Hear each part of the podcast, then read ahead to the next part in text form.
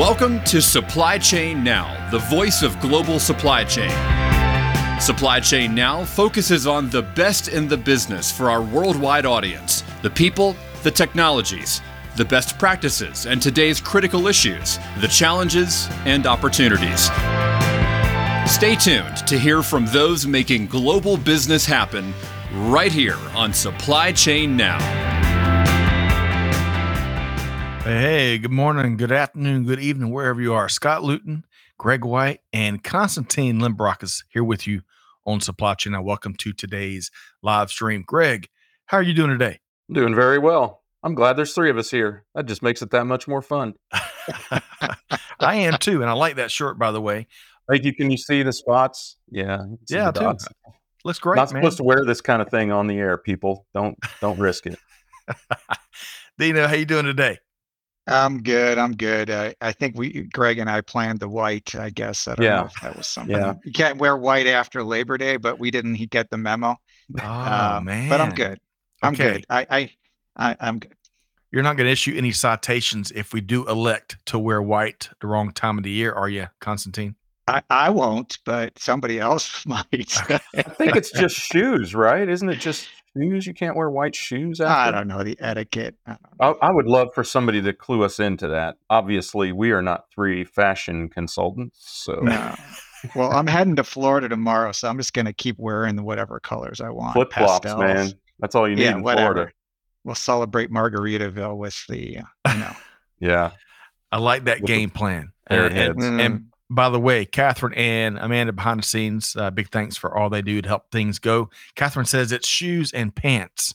You can't wear white shoes and pants after Labor Day. okay, very good. Okay, we got that down. Right. All right. So we're going to say hello to a few folks in just a minute. Got a big show, uh, jam up show here today. Uh, got a lot to work through. But but first, Greg and Constantine, y'all know where Mm. we like to start, right? Uh, Mhm. we like to start with sharing some resources because, hey, this is the Supply Chain Buzz, a live show that comes at you every Monday at 12 noon Eastern Time. We've got a ton of news, developments ago- across global business uh, today to work through. And hey, you're going to hear from Greg, you're going to hear from me and Dino, but we want to hear from you. Give us your take as we work through these these um, topics.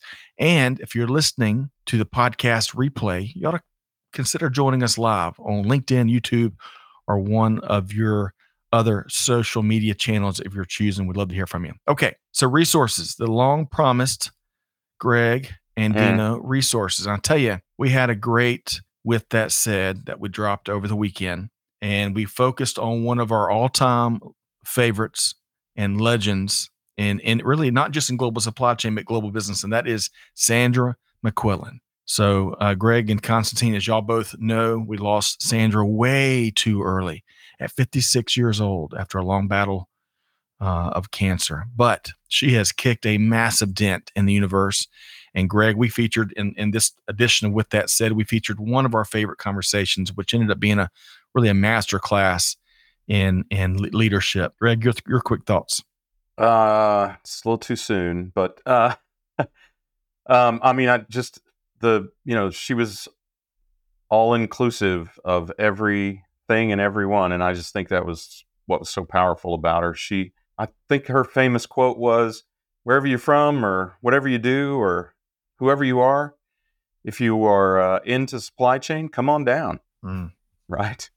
Mm. So, um, yeah, and that- that was fully her spirit. So, um, but also just a fantastic leader, uh, um, and uh, I would say inspirational speaker. Though it wasn't like that was her goal, right? It was just who she was. Right.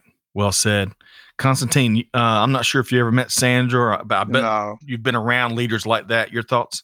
Yeah, well, I mean, obviously representing uh, women in leadership roles at Mondelez is an incredible uh, output, and you know, uh, the fact that she lost her battle of cancer, I Mm. can, I can, s- I can, uh, I can help uh, attest to that as a cancer survivor, and Mm. you know, we do what we can.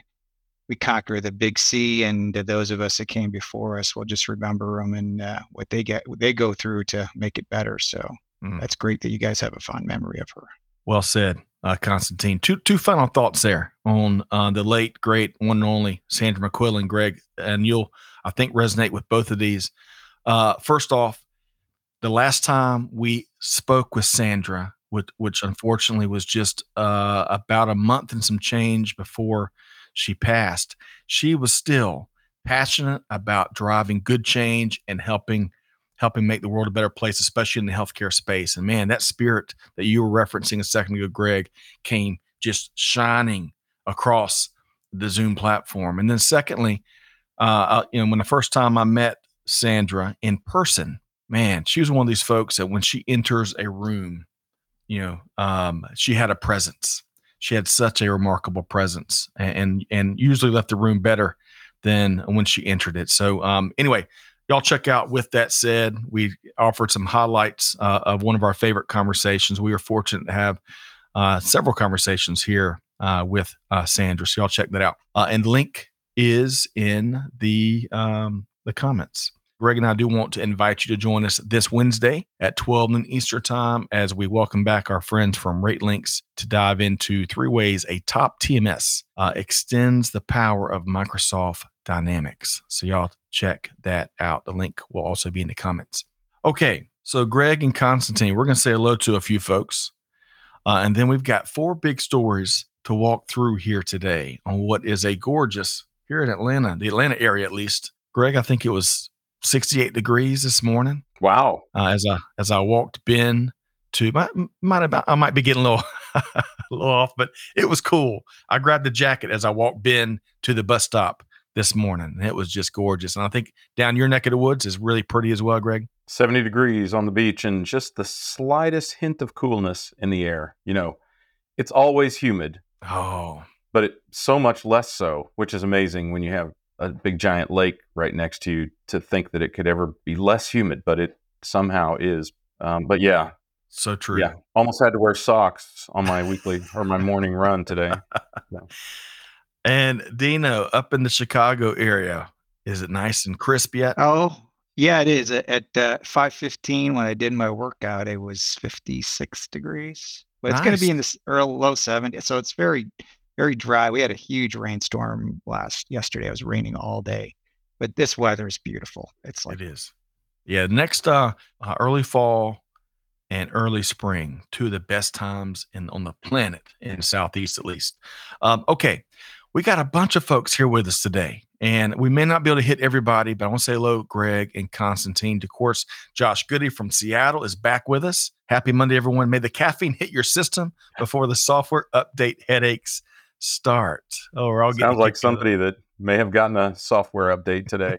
That's right. Something like that. Uh, hey, mom, Leah Luton, the pride of Aiken, South Carolina. She says, "Hey, Constantine, uh, great to see you, mom. Love you." Uh, Waleed from Bangladesh is here via LinkedIn. Great to see you. Uh, uh, Azuka from Frisco, Texas. It is so great to have you back, Greg. You remember when me and you and Jenny uh, were able to sit down and have a conversation yeah. with Azuka long too long ago. We're going to have you back. Like a long time ago, yeah. Hopefully Frisco is nice this time of year as well. Let's see here. Belinda is with us. Great to see you.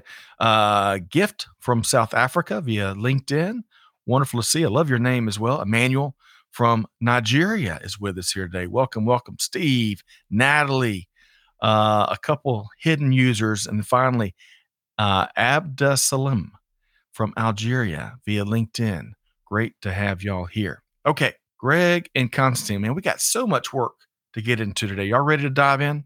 Let's do it.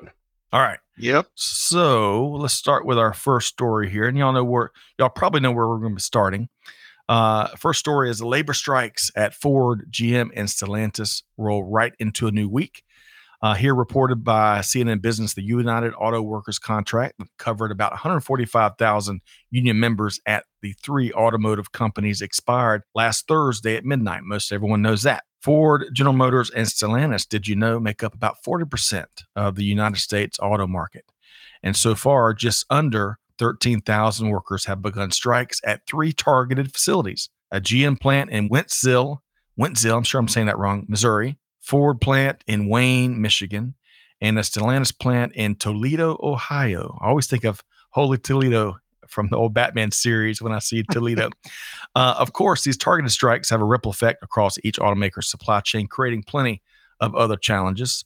Talks were set to resume yesterday Uh, and two other points. Uh, as of just about an hour ago, the UAW has rejected the latest labor offer. And as many of you may know, this is the first time that UAW has gone on strike against three automakers all at the same time. Now, Greg, your thoughts on uh, the situation here?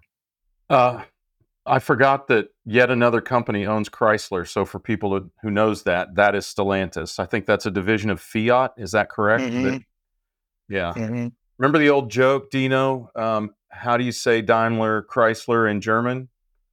The Chrysler is silent. Um, that's what all my German friends.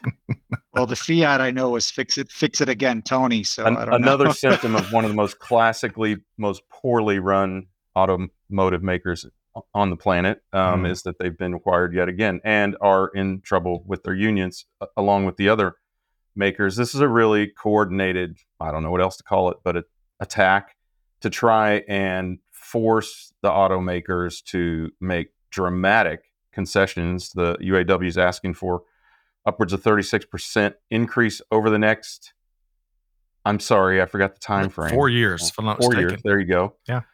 Um, so that's a substantial increase. Their argument being, well, I'll let, I'll let Dino take that, but they feel like they are being undercompensated relative to other members of the organization. The difference, just well, let's get into that later. Um, yeah. so I mean, they, look, they don't have bad reason to do this. I just think they have bad timing on Mm. this because Yeah. um, it's it's a challenging time because uh, we well these are still makers of fossil fuel vehicles um, in companies that are struggling to come into the new age of automotive technology. So it's uh, it's a dangerous ploy. I, I think Yeah. maybe they're just trying to get while the getting's good in Mm. case Mhm. you know in case moving to EVs breaks the back of these old fashioned automakers. That's right. And, and, and in particular, GM, of course, has particularly struggled with launching and ramping up their EV uh, vehicle portfolio. Constantine, your thoughts? Well, I, I think you were intimating at this Greg, and I thought I'll just bring up the statistic of what they're what they're they're fighting about. I guess they said in the article itself they talked about I think between 1979 and 2022, inflation adjusted annual wages of the top 1% of workers rose 145%, while the average uh, it says here annual wages of the bottom 90% rose only 16%, about a tenth as fast. And so their their point is is that and this is according to the Economic Policy Institute. Hmm. And so their their point is is that we need to increase the wages of these workers so that to be more commensurate with the C-level where their wage, you know, their wages have gone up much faster and much higher. So I think that's the basis. Yeah, agreed. Agreed. So we'll see. As we mentioned, as Constantine brought to us, uh, Greg, in the green room just before we went live, the latest deal has been rejected. And Constantine, I think that latest deal was 21%, or was the latest offer from uh, the automakers. Yeah, the counter I think from the automakers was a 21% and they turned that down. I mean, I think this is. I think it's all good for the workers. I, I can't. I don't know. I mean, it's really hard because the labor burden is so heavy for these automakers because they also, because of the union, have had to employ people that they really don't need and have Mm. to had to eschew automation, kind of like the writers' Mhm. strike. Um, They've Mhm. had to eschew automation um, because they're employing people that could, probably should, and probably should long ago have been replaced by automation. It's a huge burden for them, and I mean, I think it's real. We're really at danger of of breaking the backs of these automotive makers, and um, it's one of the reasons why reshoring is challenging. I mean, we That's talk right. a lot about reshoring efforts, but reshoring has mostly manifested itself not in the United States, but in particularly Mexico, but Mhm. U- other USMCA countries, which Yep. there's only two. So I bet you can guess where. uh, excellent point. Excellent point. Hey, uh, I got to revisit something that uh, Greg, I think uh, we didn't. I want to make sure it gets full uh, spotlight. So, Tony, you mentioned what the Fiat name stands for a second ago, but I'm not sure if Greg and I heard you. What was that again? So, oh, so so when I brought it up, so fiat, uh, stood for, at least for, in Chicago. I'm sure it was a wider. It's a "Fix It Again, Tony" is what it was. Fix it again, Tony. because Yes. you know, hey, hey, signore, hey, hey, automatica, hey, That's hey, no it's kidding. broken. eh, I need to fix a car again. Well, and again, you Oh. know, they had their issues because again, trying to con, you know, compensate for the North American market where, you know, these things wouldn't survive. But the thing I never understood is the T in the Fabbrica Automobile d'Italia Torino, Turin, Turin is where these things are made. So I mean, you would think in northern Italy they'd be able to handle the winter. Right. So I don't Man, I well, uh, you know, some of these old European makers they can overcome about any advantage. Mm. I mean, English automobiles still have terrible electrical systems and leak oil. So I- Yeah. I mean, Mm. how long have they Yeah. been making cars? Over a century. You'd think. and I they would apologize for butchering the, the Italian language. I got the Torino part and I got the Fabbrica, but the other two, I think Autobili, some somebody in Italy, please help us out. okay. I think you did a great job. And as you're a very close neighbor and Yes, historical uh, participant in All right, society, we'll- there, we'll, we'll take I think you've got you've got the right to dip That's in. Okay. hey, uh, a lot of good stuff. This is just the first the first development we're covering here today, folks. Want to hear from you? Give us your take on these situations and where do you think we go from here? Uh, but we- let's move along to the next story. This is a I think this is a fascinating um, uh, dynamic here in 2012. Really, it's been for for years now, right? Mhm. Uh, and this second story is reported by our friends at the Wall Street Journal. We're going to move our focus from North America to India, which is making big, big investments in its infrastructure as it competes more and more with China for the world's manufacturing needs. In fact, did you know this, folks?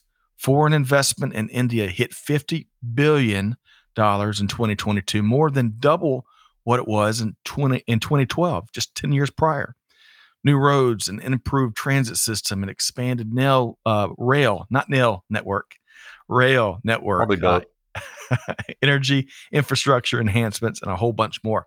Get this: in 2013, India had 49,000 miles of national highways. Now, with all this flurry of activity, India now has over 90,000 miles of national highways, and the country can also tout that it has more miles of electrified railway than France or the United Kingdom. Ton of activity going on in India. Uh, so, Dino, in this case, I want to start with you. Give us your thoughts Okay. on what uh, the Indian government and uh, market is up to. Well, I, I mean, I think we've traditionally, even on some of these uh, podcasts we've talked about, where there's always been traditional challenge in India with infrastructure, trying to get foreign direct investment, people to invest in manufacturing. But because of what's going on with the shift from China, this is a huge impetus.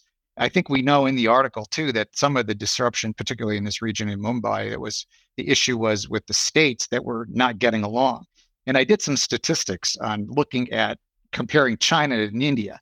And if you look at the countries themselves, there's 22 official languages in China across 28 states. Now we know that Mandarin is the main language. In India, I'm sorry, I got that wrong. 22 official languages in India and 28 states. In India, it, in China, there's 13 languages and 23 uh, regions, including autonomous regions. And so they're similar in the makeup and this the challenge of languages, but China's always had that infrastructure down. So I think they're really ramping this up and trying to become this global set trendsetter. They just had an announcement with the whole issue in space, right? They landed on the moon. They've made their presence known. And I think this is just even more effort that's just pushing the envelope to say, look, we need to now improve our infrastructure because we've got a lot of smart people. Let's do this and become a, a, a leader. Uh, and I think that's what this represents. Um, Love it, uh, Constantine. I love the other, other mention the, the moon mission. I thought was fascinating. But Greg, get, let's give your thoughts on what's going on in India. I think this is really important for the United States, particularly, but I think other other places that have no choice but to import a, a large portion of their goods because they either have too old, as they do in Europe, too small, as they do in Europe, or too expensive of a workforce, um, which they have in, all, in, of course, Europe and the United States and many, many developed countries, right? So I think this is really important for us because, as you know, I believe China can't be trusted, and it's inevitable that one of these two countries will become the next the next world superpower. U.S. is on the decline, and uh, or approaching decline. But we would all much rather have India than China become the next world superpower, right? We can trust India, right? Uh, the the government of India, right? Of mm. course, this has so little to do with the people of any of those countries because we've got a ton of Chinese and a ton of Indian people here in the states, and they're all great. It's mm. just the government mm. is um, so dangerous in China. Mm, agreed. So let me ask you all this: What uh, out of all of the different pieces of infrastructure that I mentioned, and of course what we found uh, uh, in the report, what do y'all think is uh, one of the most intriguing aspects of where they're investing their their dollars? I think the the one that that stuck out to me was uh, the freight rail, where now it's 14 days to get between destinations, mm-hmm. and they want it to become 14 hours. Yes, right. That is a mm-hmm. dramatic mm-hmm. increase. Right. That is just mm-hmm. incredible. Has any have either of you been to India or both of you? No, I have not yet. Been.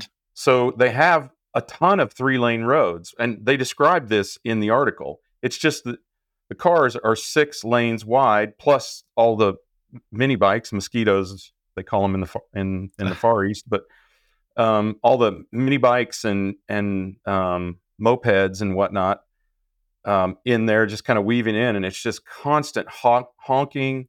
The roads are crumbling, so they're they're starting to use better material, more um, longer lasting materials okay. and to identify where those traffic patterns they're building that one roadway all the way up the coast which will be critical for moving people and goods mm.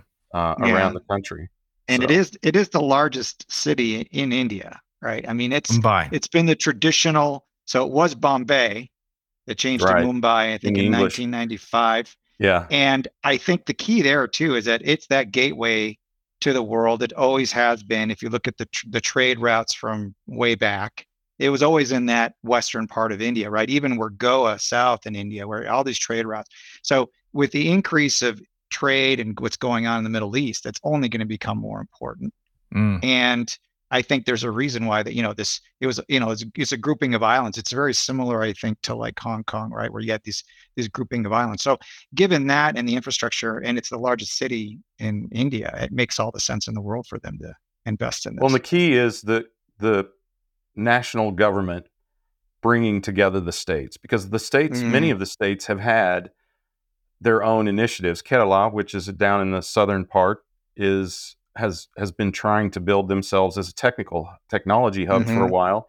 Bangalore already is, Pune already is, um, and there are a number of other areas where they've all had their sort of. It'd be like all the states trying mm-hmm. to become the power of the United States to mm. be, you know, to pull New York and and you know Texas, and, you know, and for ranching and Kansas and whatnot for farming, all into one state. They've all mm. tried to do that, and it's just not feasible to do that. So having a unified initiative here is critical. And the regional differences and those languages yes. that I brought up. That's right. the thing that we forget in the U.S. is that we expanded, even though we have a lot of different cultures here.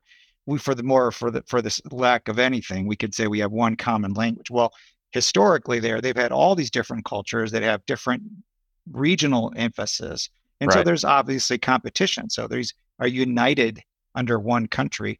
But to your point then greg the fact that it's the largest democracy in the world right. that gives us a hope. betterment. I love yeah, that. Uh, so folks if i can point out two items. First off if you ever think Greg White misses a thing, he reminds you again. He does miss nothing. I, I love that 14 hour or 14 days of 14 hours uh, blurb there, Greg. I know you guys saw it too. I just uh, that was just what jumped out at me, right? Yeah, yeah. That's dramatic. It is. Uh, and then secondly, Constantine, I love how you weave history into your supply chain perspective. It's always uh, it's always really interesting for a big history nerd like myself. Now, one of the things y'all mentioned uh, or, or kind of we're, we're kind of speaking to a little bit, Larry points out. Larry, great to have you back from Albany. Albany, I always get it wrong. Albany, Georgia. Uh, Larry says Americans need to learn how to work together, like the rest of the world has. We got some we got some heavy lifting to do there uh, for sure. LK. All right. So, folks, uh, again, don't take our word for it. You can check out the read, great read, uh, via our friends at the Wall Quick Street read. Journal. Quick read. Yeah, that's right. Mhm. um, all right. Speaking of resources, we have got two outs. We got lots of, for that matter, lots of live, wonderful live programming coming up, but two of them in particular. Next two live webinars, September 21st, we're going to be talking with our friends from Frayt, unlocking the power of diversification in last mile delivery. Greg, everybody is struggling with last mile, huh? struggling or uh or yeah opportunistically succeeding and whichever it is it's a great op- it's a great opportunity to learn more about it and as we've learned scott all great tech companies must misspell their name. great f-r-a-y-t right so i'm happy that that these guys have continued that tradition I am Right. too. anything to get the root domain that's i mean this is seriously you know one of the things as an investor you think get a root domain whatever it takes Love that. And you know what? We've enjoyed uh, some of our conversations already with Luke from Frayt, Pat from Estes, and Bart, uh, who's got a big repu- a big name, doing big things out in the industry for quite some time. So y'all join us on the 21st at 12 noon. The link to register, I think, is in the chat. And then Dino, we're going to pull you back. Uh, I look forward to our next conversation uh, with me and Dino and our friends at SupplyPike. So, folks, I'll tell you, as Greg and I have talked here before, if you can work successfully with Walmart, I would venture to, I, I'd, I'd submit to you, you can probably work successfully with a lot of companies out there. So we've got Stacy and Eric joining us on the 26th of September, three proven strategies to level up your business with Walmart. Dino, should be a great session, huh?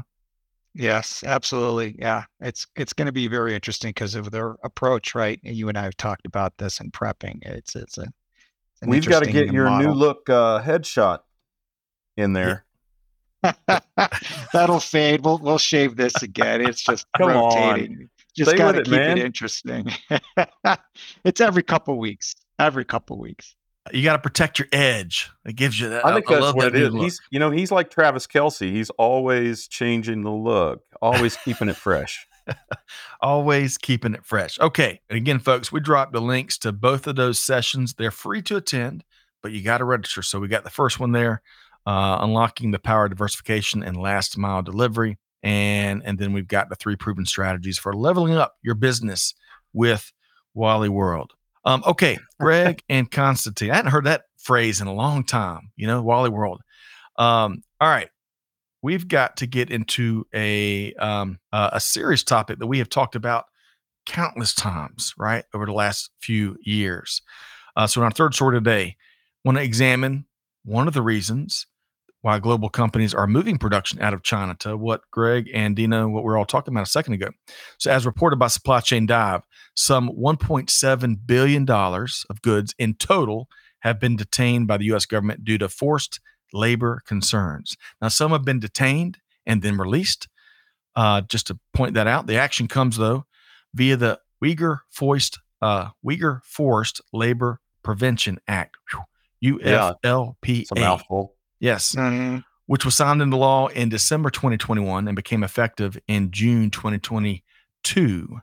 Uh, Mhm. Overall, as of July 2023, 5,059 shipments have been detained by the U.S. Customs and Border Protection Agency. Now, the majority of these shipments, Greg and Dino, came from Malaysia, Vietnam, and China, but 36% of the total were shipments directly from China. And as uh, I want to make sure we keep this front uh, front and center for folks, the U.S. Department of Labor has accused China of detaining more than one million Uyghur people, subjecting them to forced labor, amongst other things. Okay, Greg, uh, I know this. Uh, we were talking about China and the Chinese government a minute ago, but your thoughts here around uh, the early results thus far?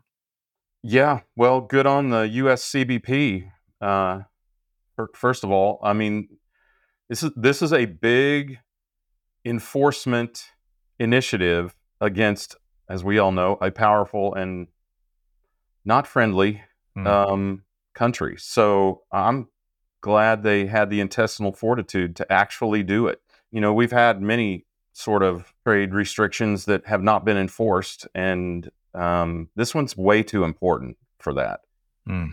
Uh, and you know we've been talking about this for a long time uh, we're not unique here. In fact, Germany has gotten uh, very aggressive with their um, with their initiative around trying to alleviate somehow alleviate forced labor. Let's just call it what it is: slavery in mm. in this um, Xinjiang province where the Uyghurs are. Um, so I'm I'm impressed by the the numbers, and uh, I think it's it's opened the eyes of a lot of shippers who probably didn't know where their goods actually came from, and now now do because it's you know it's from tiers of vendors, and you get far enough away from you know I'm not saying Walmart has these vendors, but just as an example, a big retailer. Then they've got say Procter and Gamble, and then you just keep going down the line to all the sub vendors that accumulate the the raw materials and create the products. A, a retailer may not even know, or or even a uh, you know a consumer products company may not even know who assembles all this stuff because they're a vendor of a vendor of a vendor of a vendor. So it's good opportunity to expose that to give companies the opportunity to do the right thing in the right way and hopefully to turn China uh, the right way. Although the truth is, those goods are sold and China's already made their money once they've hit the mm. hit the docks. So hopefully companies are learning from this and starting to redirect those goods. I think this ties right into the discussion about India, where mm. these kind of goods can be made in a more ethical way. Yeah. Uh-huh. Dino, your thoughts here? Well, I mean, we had talked about this back in, I think it was November last year, and where I butchered the name Uyghur and it was Uyghur, but we go from there uh, you know, it's translated. Uh, I I think it's really interesting to see again the progression of this law. It's it to me it's a context of both the economic aspect and clearly a political one because, you know, there's other regions in the world too where it just doesn't get this quite attention because right. it might be not China. I mean, you had for years you've had this uh, conflict minerals you don't really hear much about that, but it is something that's critical because of the rare earth stuff that's being extracted from Congo. But I think it is, to Greg's point, you know, is something to be lauded that, again, we're trying to do something to prevent uh, and to show to the world that this is important and we're going to try to hit you economically.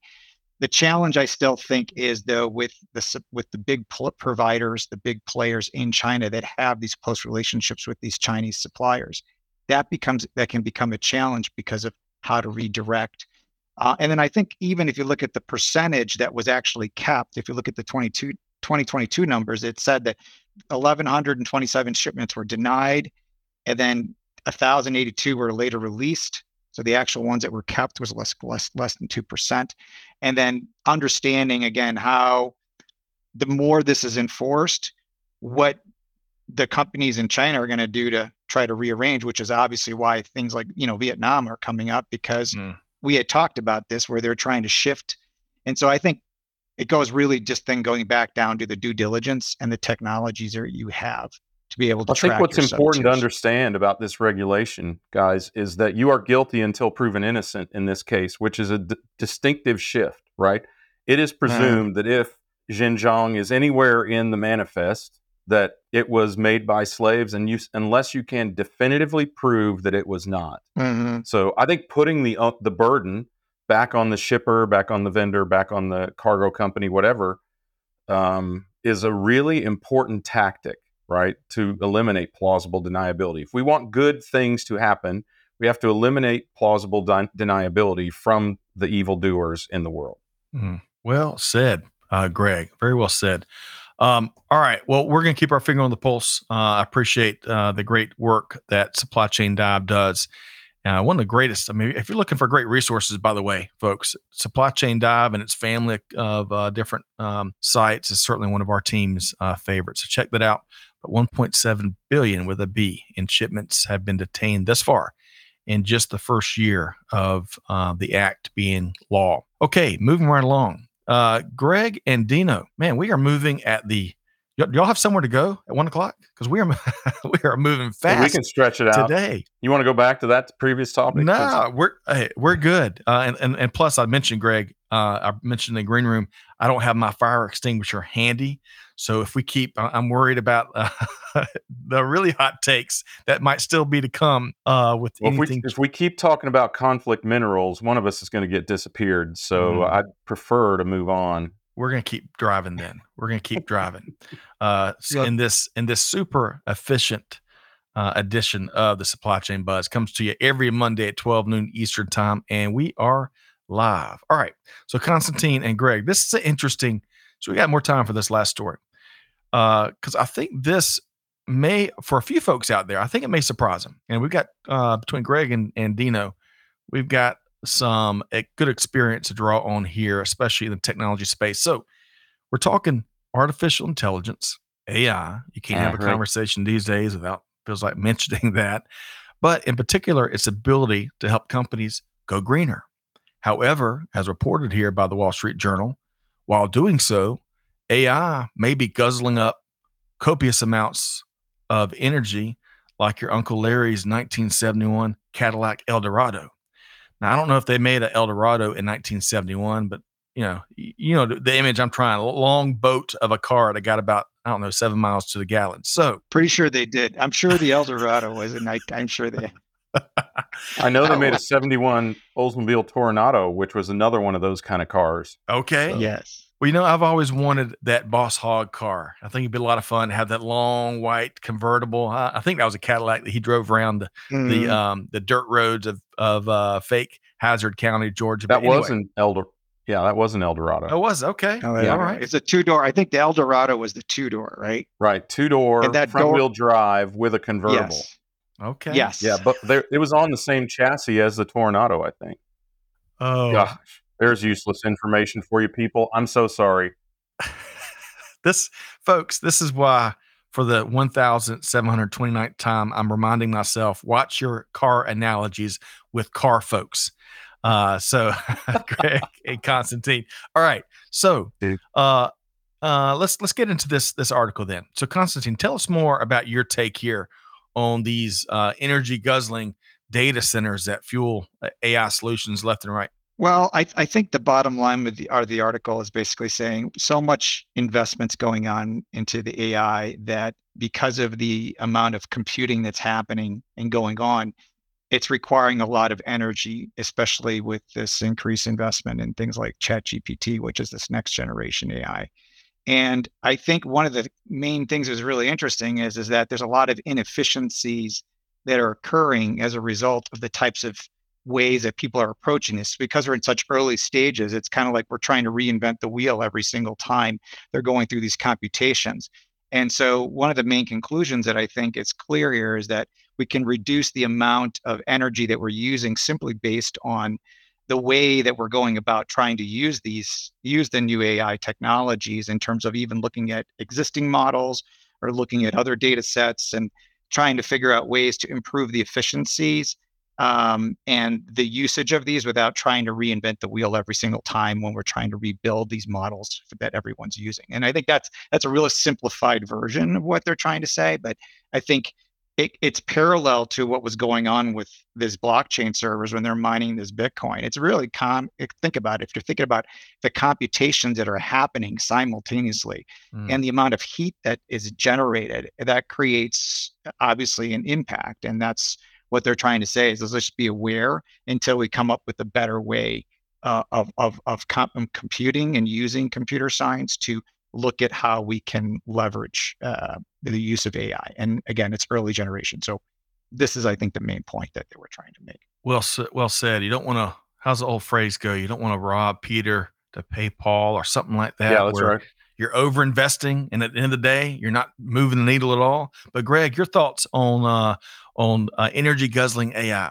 Yeah, well, it's a problem today. Just like just like uh, Bitcoin mining or whatever, the, all these mining um, all this mining that's being done. Um, and but the good news is, I happen to know this firsthand. The good news is, it's not. I wouldn't say easily, but it is easily impact impacted.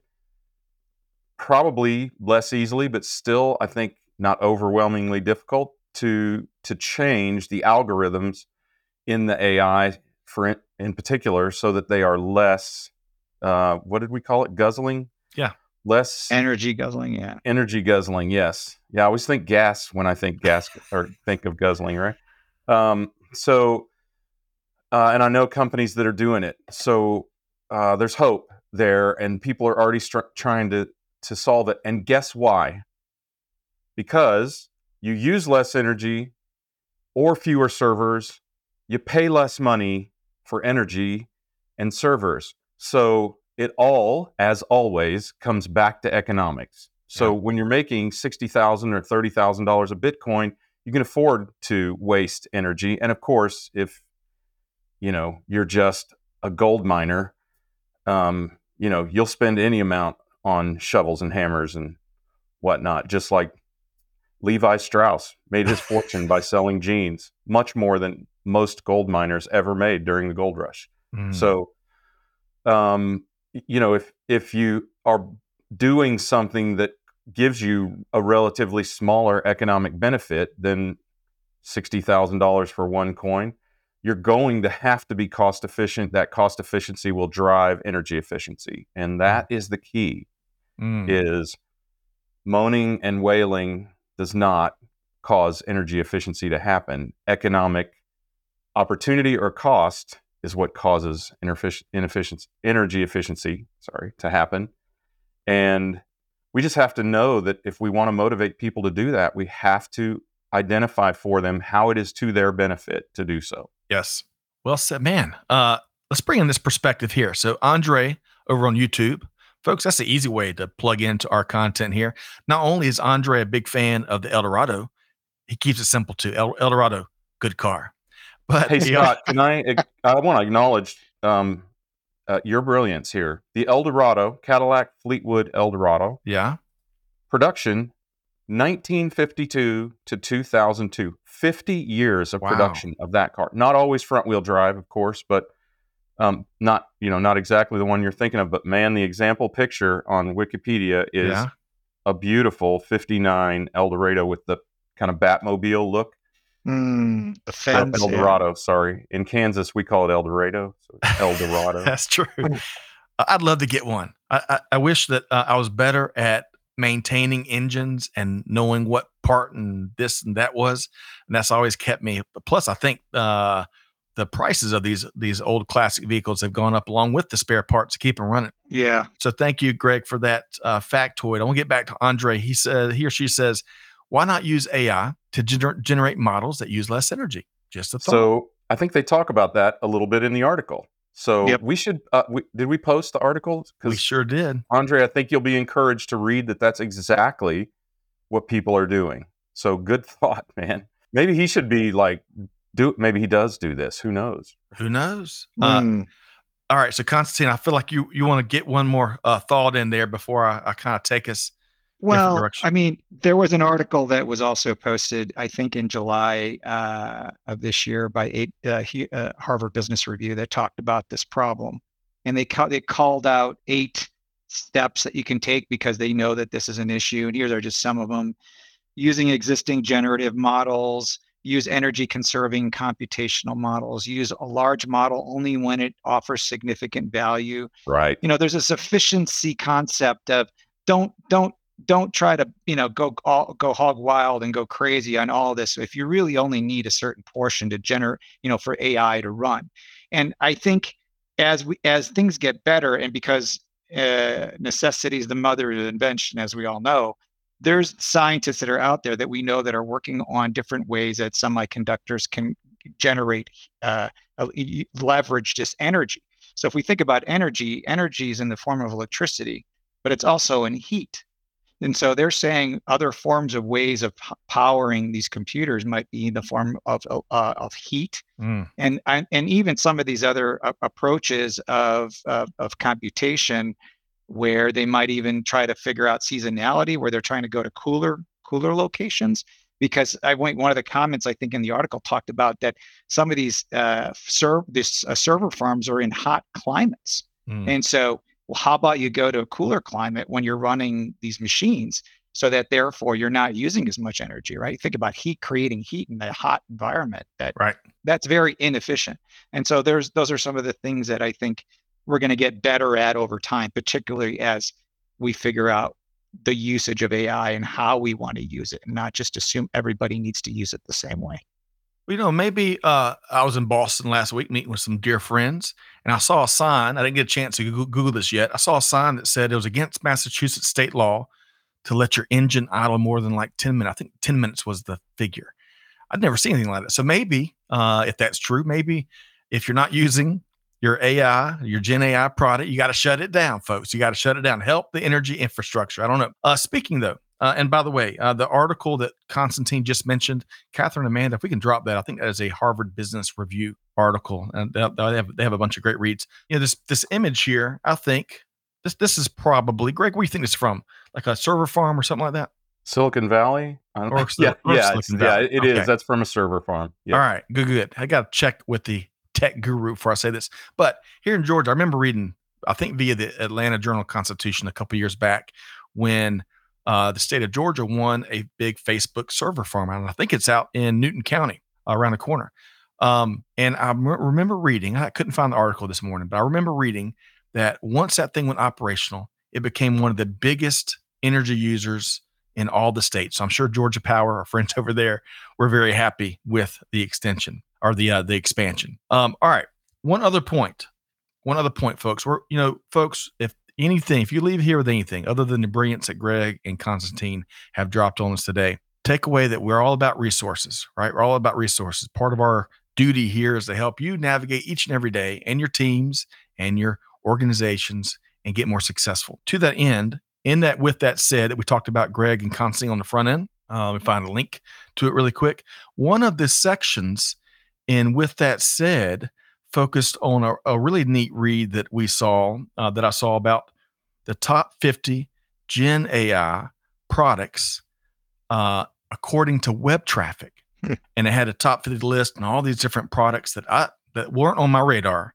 So, folks, you can check out that via the with that said. I think it was the second uh, the second article that we touched on. I'm going to drop that link right back up here. Uh, you're one click away by checking that out. It was a fascinating list. And you know what, Greg and Constantine, I'm sure y'all know the answer. My hunch. I'm betting good money on y'all. So, if you had to think of building a list of the top 50 Gen AI products based on website traffic as of June 2023, what do you think is number one on the list?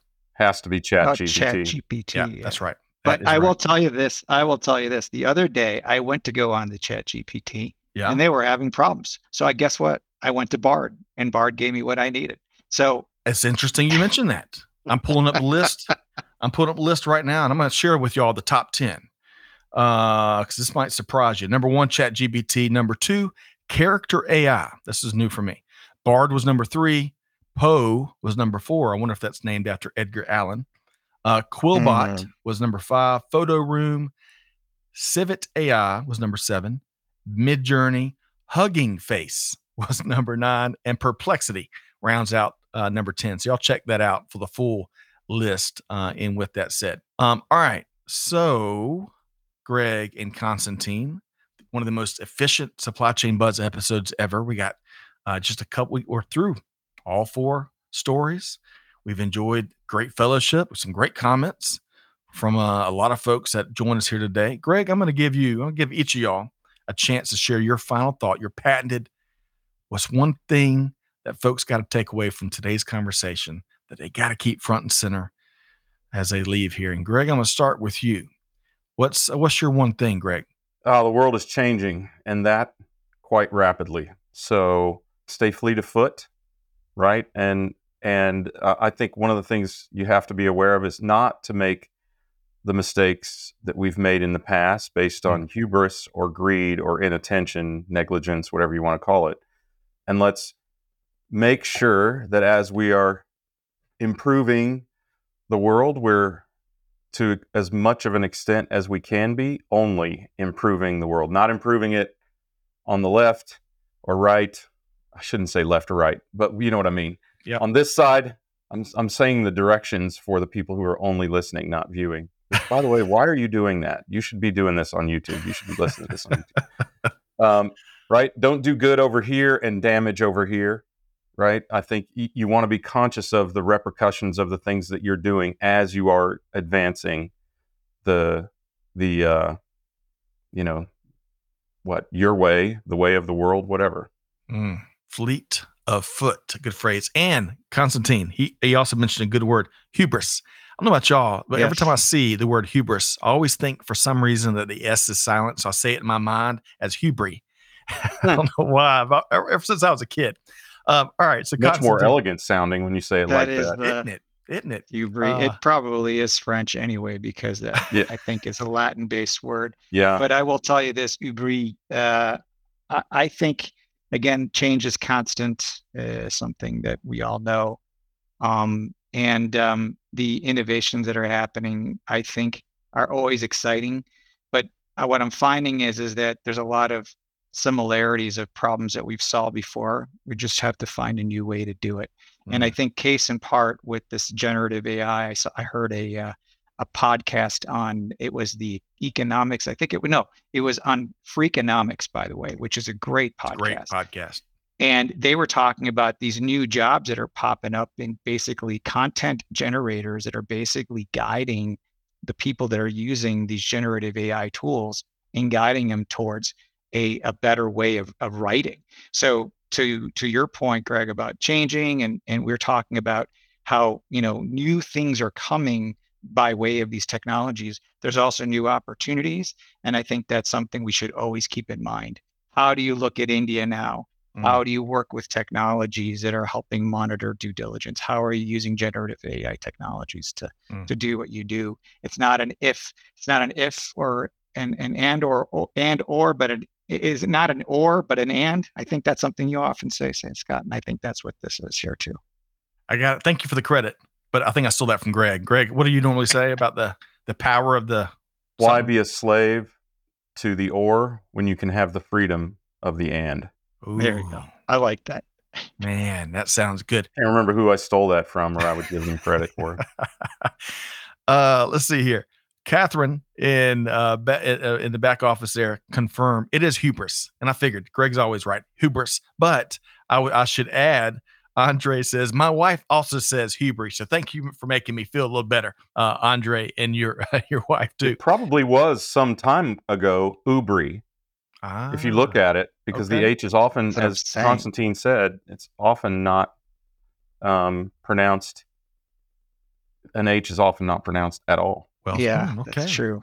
we're gonna do a. I'm sure Constantine will do a edit. Next time you're on, I know you'll know. Yeah. that's right. All right, and, Um, and, and I do need to sometimes give we, credit. I, I- we have to hash this out since we got a couple extra minutes here. Okay. How come sometimes we we even we call him Constantine instead of Dino? I know I know you don't really have a preference one way or the other, but for the for our listeners, Mm. Um, should we take a vote or just kidding? what what do you go by most? For the record, this is all Scott because he asked me that and he said, Do you have a shortened version of your name? And I said, There are many names and many derivatives of the name Constantine, Yeah, uh, Costas or Dino or Tino. And he, he heard the word Dino and that stuck in his head. So that's where this all comes so from. it's not even Dino. No, it is Dino. I mean, Dino Oh, was okay. one of them. One of them. then okay. Dean, Dean was another that I went growing up. I mean, part of the challenge if you have a long name like Constantine.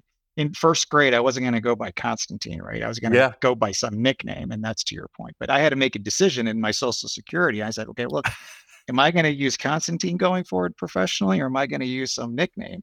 And a lot of Ah. people do change their names officially because it's just too long. But Sure. I stuck with it. I like it. It's regal. It is regal, is. and I like it. Uh, So it's okay to use both. You can use both. You have the freedom. And and as Moaz says, also Kostas is another one that's really good. I already yes. have a friend named Kostas Yes. though, so that's There you go. right. So Mm. I have to. All of those, all of those are derivatives. all of the things, all of the things. Love it.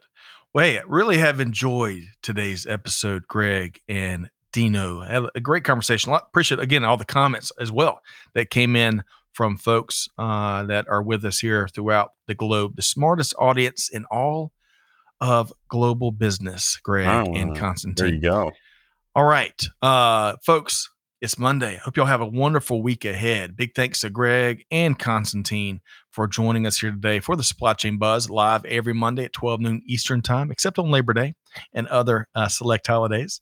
Uh, but and big thanks to Catherine and Amanda behind the scenes helping to make uh, production happen as always. This this is what I want to close on here today. So I really appreciate Greg and Constantine's. Constantine, did we give you your full key takeaway moment? Yeah, we did. Okay, No, making sure. all. All right. Uh, checking my boxes, checking my boxes. Okay. Well, folks, uh, on a more serious note, I want to wrap up today with one of the pieces of brilliance that um, Sandra MacQuillan shared with us uh, on on the episode we talked about. And she was in, in this quote, she was talking about the really and the importance of building really successful interpersonal relationships, right? As people to people, right? And she said this wonderful legendary t-shirtism. I quote, you can be as technically brilliant as you can be, but if you can't make it work with people, then what's the point? End quote. Love that. And that's where we're going to leave it here today, folks. Hey, hopefully you have had a chance to take a nugget from Greg and Constantine, the conversations, and put it in action, right? Deeds, not words. And on, with that being said, on behalf of all of our team here at Supply Chain Now, Scott Luton challenging you to do good, to give forward, and to be the change. Hey, be just like Sandra MacQuillan, and the world be a much better place. And we'll see you next time right back here at Supply Chain Now. Thanks, everybody. Thanks for being a part of our Supply Chain Now community. Check out all of our programming at supplychainnow.com and make sure you subscribe to Supply Chain Now anywhere you listen to podcasts. And follow us on Facebook, LinkedIn, Twitter, and Instagram. See you next time on Supply Chain Now.